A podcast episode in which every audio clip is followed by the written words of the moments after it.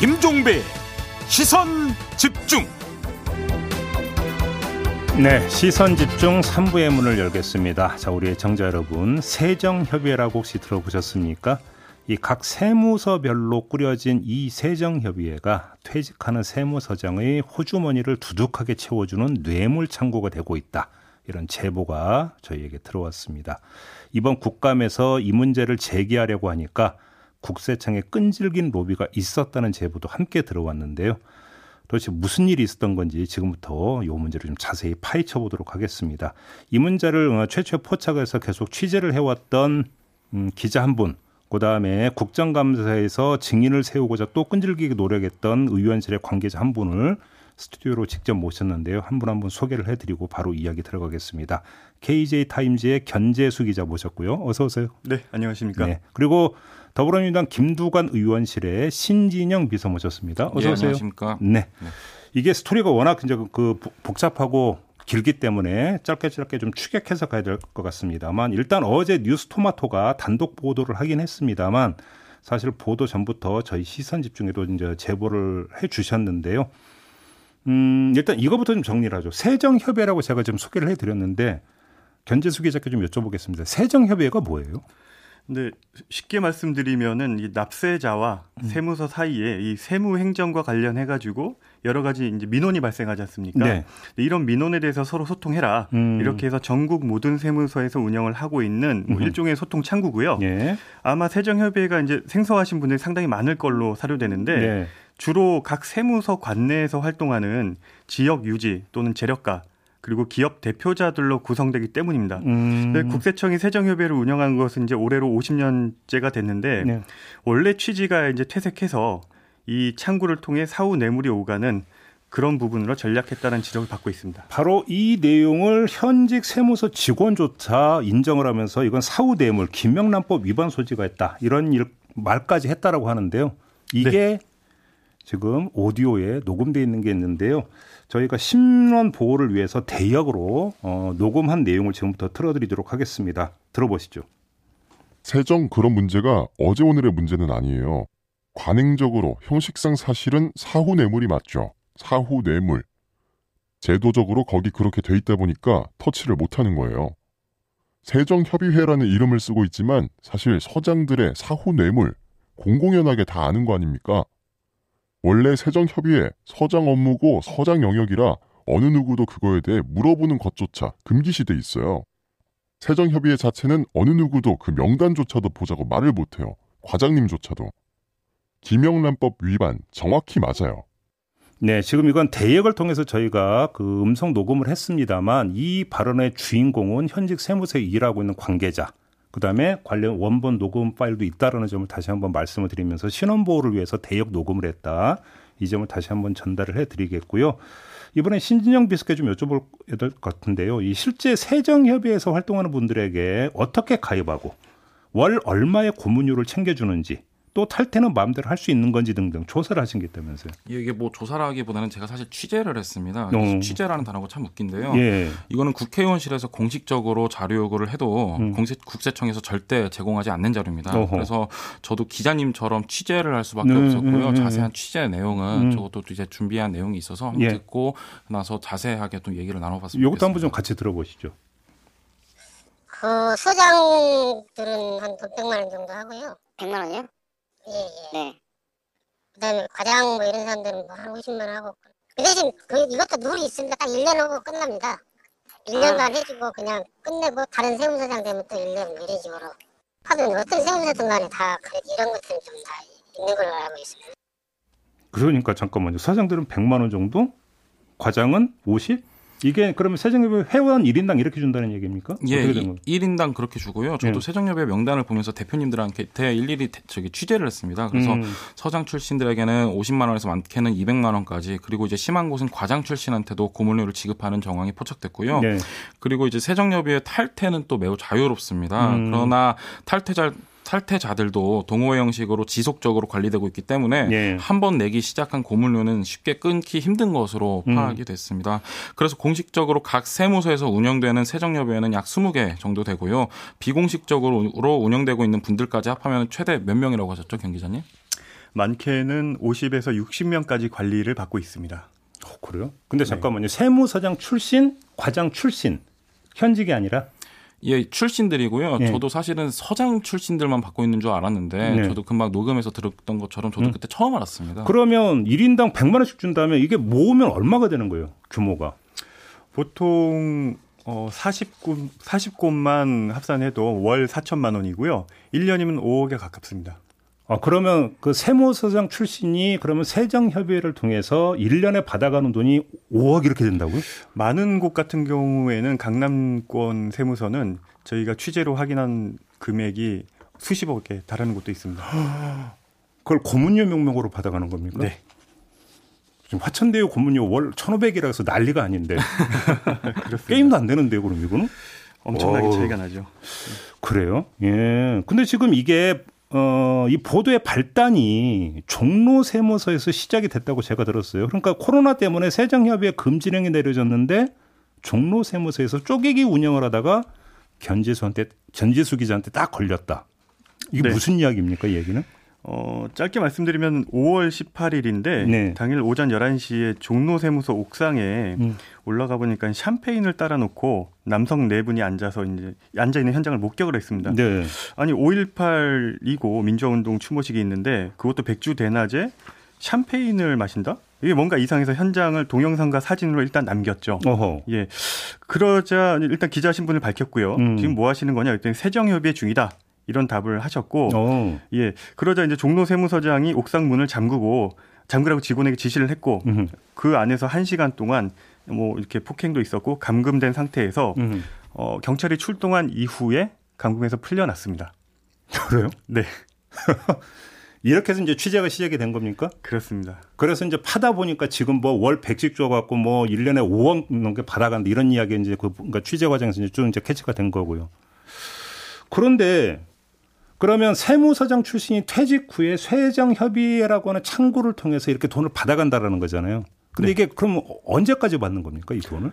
어, 전직 세무서장 같은 경우에는 관행적으로 음, 보통 1년씩 퇴직 후 1년씩 그 다음에 딱, 딱 1년만. 네, 왜냐하면은 다음 또 후임자도 1년을 퇴직을 하니까 물려줘야 되잖아요. 네. 이게 관행처럼 굳어 있는 겁니다. 그러면 쉽게 말하면 딱 1년 동안 그냥 세정협의회에서 뭐 고문료나 이런 명목으로 몰아주고 딱 1년 끝나면 안녕히 가세요. 빠이빠이. 깔끔하게. 예. 쉽게 말하면 전별금입니까 그러면? 그렇습니다. 뭐 그렇게 생각이 되는 거죠. 이야, 그러니까 아 수고하셨으니까 지금 저희가 챙겨드릴게요. 근데 괜히 뒷돈 주면 큰일 나니까 세정협의회라고 하는 이걸 그러니까 형식으로 해서 이렇게 챙겨준다. 그러니까 현직에서 받게 되면 이제 뇌물이 되니까 퇴직 이후에 이렇게 받게 되는 겁니다. 이 세정협의회 회원 의 어떤 것도 이제 그 이야기도 좀 녹취된 게 있는데요. 이것도 한번 좀 들어보시죠. 아시다시피 사보는 사람 입장에서는 네. 정치도 문제지만 세무사가 가장 무섭잖아요. 그러다 보니까 뭐 좋아서 하는 사람 하나도 없을 거고요. 네. 참 이게 참 모양새가 그렇습니다. 그게 참 네. 이게 참 답답하죠. 안 하고 싶어도 현실적으로 그런 게 좀 있고 그래가지고 어, 누가 뭐돈 줘가면서 그 사람들한테 하고 싶은 사람들이 누가 있겠습니까? 다만 이제 네. 조사를 나왔을 때 네. 조금 좀 도움을 받으려고 하는 그런 측면도 있죠. 조사는 나와야 되는데 네. 알다시피 세법이라는 게 아다르고 어다르고 이 담당자가 어떻게 판단하냐에 따라 다르기 때문에 네. 이런 부분들이 나오면 네. 조금 이제 그런 부분들을 설명을 해서 조금 이런 정도는 좀 그렇게 좀, 좀 수월하게 하려고 하는 거지. 네. 사실 뭐 조사가 안 나와도 이게 보험이라고 생각하시면 됩니다. 이게 참 같은 거예요. 보험용이다? 그렇습니다. 아, 그러니까 이제 세무 조사를 그 피하거나 세무조사를 받더라도 아주 약하게 받기 위한 보험이다. 이렇게 그 이야기를 한 거죠. 네, 짧게 잠깐 설명드리면은 음. 보통 그 세무조사를 받게 될 경우 조사 범위를 확대하지 않고 수월하게 할 수 있는 부분이 있고요. 네. 그리고 세무서에서 이제 세원 관리를 하는데 음. 그 과정에서 각종 편의를 봐주기도 하고 음흠.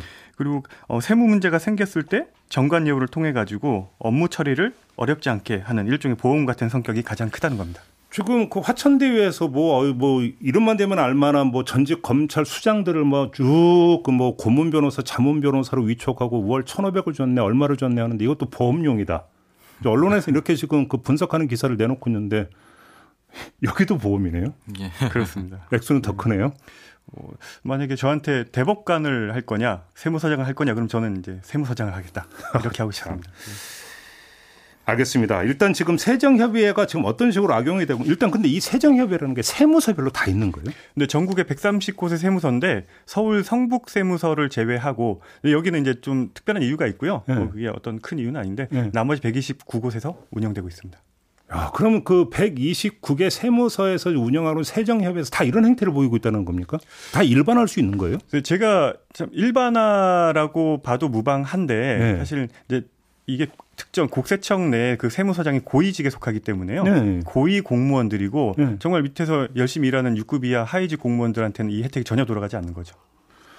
하, 알겠습니다. 그러니까 오늘 지금 이 3부에서 이야기 좀 한번 개요를 쭉 훑고 저희가 유튜브에서도 이야기를 좀 이어갈 텐데요. 좀 더 세밀한 이야기는 유튜브에서 좀 나누도록 하겠고요. 또 하나 지금 줄기가 있어서 신정 비스께 네. 좀 여쭤봐야 될 것 같은데 지금 국정감사가 개시가 됐잖아요. 예, 개시됐습니다. 지금 국세청에 대한 국정감사가 내일인가요? 예정일이? 예, 내일입니다. 그래서 그 증인 채택을 하려고 했는데 문제가 발생했다면서요. 그러니까 일단 부르려고 했던 증인들이 누구였어요? 일단은 제가 취재를 하면서 알게 된 사실이 보령약품 있지 않습니까? 예. 그분께서 전화로 저에게 또, 또 말씀을 해주셨어요. 그래서 이제 보령약품 대표님을 증인 신청했고요. 잠깐만요. 보령약품 대표라고 하는 분은 세정협에서 내가 얼마나 했다 뭐 이런 얘기를 하려고 했던 겁니까? 그런 얘기를 전화로 저한테 말씀을 해주셔서 제가 어. 그분을 증인 신청을 제가 했습니다. 예, 예, 예, 예. 일방적으로 한 거고요.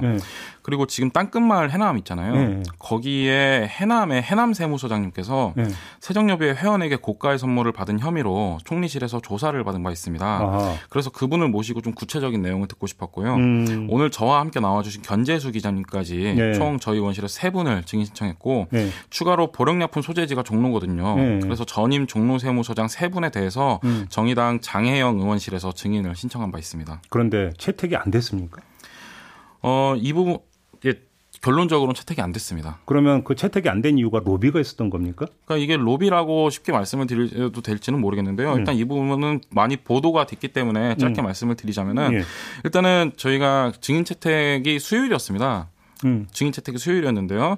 근데 일단 김두관 의원님께서 얼마 전까지 더불어민주당 대선 후보셨습니다. 네네. 근데 대선 경선은 주로 주말에 열리죠. 그렇죠. 그런데 일요일 날 강원도 원주 경선 현장까지 서울지방구청장과 본청의 조사국장이 의원님을 찾아왔습니다. 경선 현장으로? 예, 일요일 날요. 왜요? 어, 오셔서 이제 증인 빼달라고 하셨다고 서울지방구세청장님께서 인정을 하신 게 어저께 보도가 나왔고요. 네. 그리고 그 다음 날 이제 조사국장께서 또 저희 의원실 보좌관님을 또 찾아왔고요. 또 그 다음 날에는 부산지방구세청장께서 저희 지역과 또 양산입니다. 네. 그래서 양산 세무서장님과 함께 저희 의원실을 찾아오셨습니다. 그래요?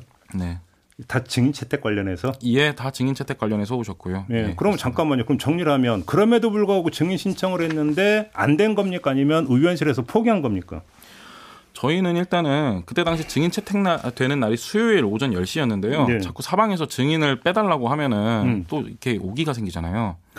그렇죠. 저희 의원실은 절대 증인을 빼지 않겠다는 내부 방침을 세웠고요. 네. 그런데 그 증인이 빠졌다는 사실을 오전 10시 회의 10분 전에 현장에서 알게 됐습니다. 당연히 오. 장혜영 의원실에서도 그때서야 알게 되었고요. 예. 보통 증인은 간사방에서 빼거나 아니면 간사 협의 과정에서 빠지는데 보통 증인 채택은 그 여야 간사가 합의를 봐야 채택이 되죠. 그렇죠. 그래서 예. 어떤 과정에서 빠졌는지는 저도 알 수 없고 예. 확실하게 예. 말씀드릴 수 있는 것은 저희 의원실도 장혜영 의원실도 증인이 빠지는 것을 그때까지 몰랐다입니다. 그러면 단 한 명도 채택이 안 된 겁니까? 단 한 명도 채택이 되지 않았습니다. 그러면 결국은 단 한 명도 채택하지 않는 걸로 여야 간사가 합의 봤다라는 걸로 해석을 해야 되는 거잖아요. 그렇죠. 내일은 증인도 참고인도 없는 그냥 국정감사 딱 그렇게 됩니다. 근데 그럼 증인 말고 관련 자료 신청도 하셨을 거 아닙니까? 이제 일단 전국 세정협의회 명단을 제가 요청을 드렸습니다. 왜냐하면 저도 추가 취재가 필요하니까. 네. 근데 당연히 묵묵무답이고요. 아 자료 온 것도 없어요? 예. 그리고 서울 서울 소재는 받았습니다. 근데 전국에 대한 거는 제가 못 받았고요. 예. 전임 세무서장님들의 매출 기록을 또 요청드렸습니다. 음. 그러나 이거는 법적으로 제공받을 수가 없습니다. 예. 현행 국세기본법에 따르면은 국회에서 과세 정보를 요구할 경우에 국정조사가 아니고선해야 예. 제공하지 예. 못하게끔 되어 있는데요. 예. 그렇기 때문에 국회에서 제대로 견제 기능이 작동하지를 못합니다. 뭐 이것도 지금 그러면 그 경위를 좀, 좀 알아봐야 되겠네요. 왜 지금 한 명도 증인으로 채택이 되지 않았는지 이것도 당연히 좀 경위 파악이 좀 돼야 되는 문제로 과제로 좀 남겨놓도록. 하도록 하겠고요. 예. 그래서 저희가 오늘 방송을 준비하려고 이제 쭉 이제 자료를 찾다 보니까 사실은 세정협의회 문제가 이번에 처음 제기됐던 문제는 아니에요. 예, 아닙니다. 그러니까 2014년에도 이 퇴직 세무서장 정관이요 논란이 있었던 적이 있었더라고요. 네. 근데 왜 이게 없어지지 않고 계속 여기까지 왔을까 싶은 궁금증이 드는데 어떻게 봐야 되는 겁니까? 그러니까 일종의 사업하시는 분들 입장에서는 세무서가 갑이고 음. 국세청 자체, 가 갑이기 때문에 네. 어, 보험 아까 말씀드린 대로 이제 보험의 어떤 그런 의미가 있는 거고요. 음. 그러다 보니까 그 이 세무 편이나 이런 걸 상당히 많이 보고 그리고 이거에 대해서 어떻게 좀 내려놓기가 어려운 거죠. 서로 간에. 아, 그러니까 회원 입장에서도 네. 자기들도 필요하고 네, 심지어 이 취재하는 과정에서 네. 아까 보령약품 말씀하셨는데 뭐 보령약품 보령제약 이분들이 실제로 고문료를 지급하고 있는 걸 취재 과정에서 확인했음에도 불구하고 네. 우리는 주지 않는다. 그러니까 보령제약 같은 경우에 음. 이렇게까지 저희한테 잠깐만 요거는 약간 예민한 문제일 수 있기 때문에 네. 그러면 그쪽에서 그 돈을 줬다라는 확실한 그러니까 근거 물증을 갖고 하시는 말씀이신 거죠. 네. 그래요? 그러니까 취재 과정에서 저희가 확인한 네. 부분입니다. 그래요? 네. 근데 그러면 이 돈은 불법 아니에요? 뒷돈 아닙니까? 어떻게 봐야 되는 겁니까? 어, 일단은 저기 뭐야 이게 세정협회 자체가 되게 오래됐다고 말씀하셨잖아요. 네, 네. 저도 이 취재를 하다가 네. 좀 웃긴 또 사례를 또 발견한 게 있습니다. 네. 매월 매년에 3월 3일이 납세자의 날이거든요. 네. 그때 일선 세무서에서 표창을 줍니다. 모범 납세자? 그렇죠. 예, 예. 모범 납세자 표창을 주는데 예. 세무서장 이후부터는 세무조사 유예 혜택이 있습니다. 특히 기재부 장관 표창을 받으면 3년 동안 세무조사 유예가 혜택이 있는데요. 아, 일종의 부상입니까, 그러면? 그렇죠. 그런데. 오, 그런 게 있어요? 예. 예. 예. 근데 어떤 세무서장님은 네. 본인이 어떤 기업한테 기재부 장관 표창을 수여를 하십니다. 음. 그리고 이듬해 퇴임을 하시고요. 네. 시차를 두고 3년 뒤에 본인이 거기에 사회이사로 취직을 한 사례도 제가 발견했습니다. 그러면 이게 세정협의 회원 입장에서는 그러면 이제 예를 모범 납세자로 만약에 이제 표창을 받게 되면 세, 뭐 최소 3년 세무조사 면제받고 여러 가지 혜택도 있는 거네요. 당연하죠. 예, 그래서 저는 그거를 저희 의원실에서는 사후 뇌물이라고 보고 있고요. 어. 근데 이제 어쨌든 매번 논란은 됐었고 앞에 국정감사에서도 꽤 많이 나왔습니다. 음. 그런데 그게 이제 그때마다 넘어갈 수 있었던 이유는 크게 두 가지로 보여집니다. 네. 일단은 앞서 말씀드린 국세기본법 때문에 정확하게 수사기관에서 수사가 이루어지지 않는 이상 증거를 찾기가 굉장히 힘들고요. 음. 또 이게 제가 이 자리에서 나와서 엄청 엄청난 범죄인 것 것처럼 말씀을 드리지만 이게 사실 불법이 아닌 것은 알고 계시잖아요. 왜냐하면은 아 잠깐 왜 그게 불법이 아니에요? 예, 말씀을 드릴게요. 예. 왜 불법이 아니냐면요. 변호사법이나 관세사법, 행정사법에는 정관예우를 방지하는 법이 있, 습니다 예. 그런데 세무사법은 관련 법이 없거든요. 예. 그래서 저희 김두관 아, 저희 존경하는 김두관 의원님께서 예. 네, 김두관 의원님께서 해당 법을 발의하기 위해 어제 등록을 해놨고요. 음. 하루 만에 이제 존경하는 일곱 분의 의원님께서 공동 발의해 주셔서 음. 곧 발의를 할 예정입니다. 지금 이제 그 정관이요 규정이었기 때문에 그냥 말 그대로 명목상 그 고문료 이렇게 법적으로 간주가 된다 이런 이야기예요. 예. 그눈 가리고 아웅 아닌가요? 눈 가리고 아웅이고요. 그리고 아까 제가 사회이사 경우를 말씀드렸는데 네. 사회이사는 아시, 아시는 것처럼 금융감독원 전자공시 시스템에 다 등록이 됩니다. 네. 그러니까 제가 그렇게 취재를 할 수 있었고요. 음. 그런데 그렇게 나오지 않는 고문의 경우를 전국적으로 따져 보게 된다면은 이게 얼마나 나올지는 무궁무진한 것입니다. 그러니까요. 아, 이게 129개 세무서별로 전부 다 세정협의회를 운영을 하고 있는데 여기서 지금 나오는 돈이 이렇다면 도대체 도합 얼마가 되는 겁니까? 1년에 어마어마한 돈이 지금 나오고 있다는 이야기가 되는 건데 근데 어제 아무튼 세정협의회 뭐 해체 검토한다 이런 보도가 나왔는데 이거 어떻게 믿을 만한 겁니까? 어떻게 봐야 되는 겁니까? 그래서 이런 부분에 있어서 국회에서 몇 번 언급이 됐었는데 네. 당시 그러니까 전직 국세청장님들은 어, 일단 이런 문제가 생기니, 생기니까 이 부분에 대해서 좀, 좀 자제해라. 음. 이렇게 했지 이게 뭐 해체되거나 없어진 적은 없습니다. 그래서 이 부분도 국회에서 좀 더 유심 있게 지켜봐야 된다고 봅니다. 선하게 피하기 유형일 가능성이 있다? 네. 알겠습니다. 근데 그 경기자께 좀 여쭤보고 싶은 게 국세청 안에 일종의 계급이 존재한다는 이야기는 또 무슨 이야기예요? 그러니까 제가 그 오랫동안 국세청 관계자분들 이제 만나면서 음. 느낀 부분이고 실제 제가 들은 얘기인데요. 네. 보통 국세청은 이제 고시 출신, 그다음에 세무대 출신, 그리고 일반 공채 출신 이렇게 세 가지 뭐 계급 아닌 네네. 계급으로 이렇게 분류가 돼 있고 네. 실제 청장이나 고위직 같은 경우에는 뭐 서울대 출신 분들이 많이 하시고 계시고 음. 대부분 고시 출신입니다. 그리고 그 중간 허리 역할을 하시는 분들이 세대 출신, 음. 세무대 출신이고 나머지 그 6급 이하 보통 그 하위직이라고 이제 표현을 하는데 네. 이분들 같은 경우에는 9급, 8급으로 들어오시는 공채 이렇게 해가지고 아마 이분들은 그 4급 이상 그 고위 공무원으로 포함되는 세무서장까지 가는 게 어, 바늘구멍을 들어가는 것보다 더 어렵다. 근데 무슨 뭐 먹순이 먹순이 예. 이야기가 등장한다는데 저 이게 무슨 얘기? 일단 좀 녹취 얘기 좀 듣고 잠깐 이야기 이어가겠습니다. 조직이 갖는 특징이죠. 특히 국세청 조직이 그렇습니다. 6급 이하는 사람이 아니에요. 명함이 없는 이유가 6급 이하가 자부심이 없어요. 저는 자부심이 있었는데 어느 순간부터 창피하더라고요. 내 자신이 6급 이하라는 너무나 수치스러움이 왜 그렇게 큰지 모르겠어요. 수치스럽죠. 아니 저는 이해를 못 하겠는 게 6급 이하가 왜 수치스러워요? 지금 젊은이들이 그러니까 공무원 공무원이 되는 게좀 꿈인 세상인데 왜 수치스럽다는 음. 이야기가 왜 나오는 거예요? 그러니까 실제 국세청 내에서 이제 저는 근무를 안 해봤으니까 네. 그분들의 얘기에 따르면은 네. 어, 민원인을 보통 많이 상대합니다, 이분들이. 네. 보통 하위직 분들이 많이 하셔서 음. 상당히 어려운 업무를 이제 소화하고 계시고요. 음. 그 대부분 이분들이 승진을 빨리 해야 함에도 불구하고 실제로 이런 모든 공간은 본청이나 지방청에 근무하는 그 고위급 분들이 다 이제 가져가신다. 뭐 이런 얘기를 많이 하세요. 네. 그리고 어 힘든 야근을 해도 음. 뭐 청장이나 국장들이 퇴근 시간에 맞춰 가지고 순서대로 이제 퇴근하는 어떤 구태적인 음. 그런 음. 부분들이 아직도 국세청 내에 존재한다. 뭐 이런 얘기도 있었고요. 그 안에 우리가 예전 얘기로 성골, 진골 얘기가 있는데 네. 뭐이 부분 같은 경우에는 이제 뭐 눈에 들면은 승진을 하고 뭐 이런 부분도 있겠지만 음. 이미 고시, 세대, 일반 공채 이렇게 나눠져 있는 그 부류에 따라 가지고 네. 보통 승진에 대한 어떤 가점이 붙는다거나 뭐 이런 부분도 뭐 있다. 잠깐만요. 그러니까 조금 전에 먹순이 사례가 있었다고 잠깐 이야기했는데 그건 무슨 이야기예요? 먹순이 얘기를 제가 좀 말씀을 네, 드리자면은 네, 네. 어떤 세무서의 세무 서장님의 취미가 서예이셨습니다. 네. 그런데 그 서장님께서 업무 시간에 서예를 좀 하셨어요. 그런데 음, 네. 서예를 하려면 이제 먹을 갈아야 되는 거 아닙니까? 그 먹을 가는 사람을 옆에다 앉혀놓고 계속 이제 먹을 갈게 시킨 건데요. 직원을? 예, 그런데 네. 그 직원은 어, 다, 뭐, 그 직원은 꼭 여, 여성 직원만 그렇게 이렇게 앉혀서 먹을 갈게 했답니다. 그래서 이게 먹순이 아, 사건이 되었습니다. 이게 실제로 있었던 일이에요? 실제로 있었던 일이고요. 네. 그리고 그분이 당연히 이게 이제 언론에도 나오고 하니까 당연히 이제 징계 절차를 밟았겠죠. 네. 그런데 그분은 4급 서무, 서, 기관이시고요. 네. 그리고 감찰 출신이십니다. 어. 자, 그러면은 징계 결과가 어떻게 나왔겠습니까? 감찰 출신이라고요? 예. 음. 그래서 이분이 저도 내부에서 제보받기로는 이제 경징계 수순을 밟고 있다라는 얘기를 들었고 네. 그거에 대해서 자료 요구를 했는데 그게 오겠습니까?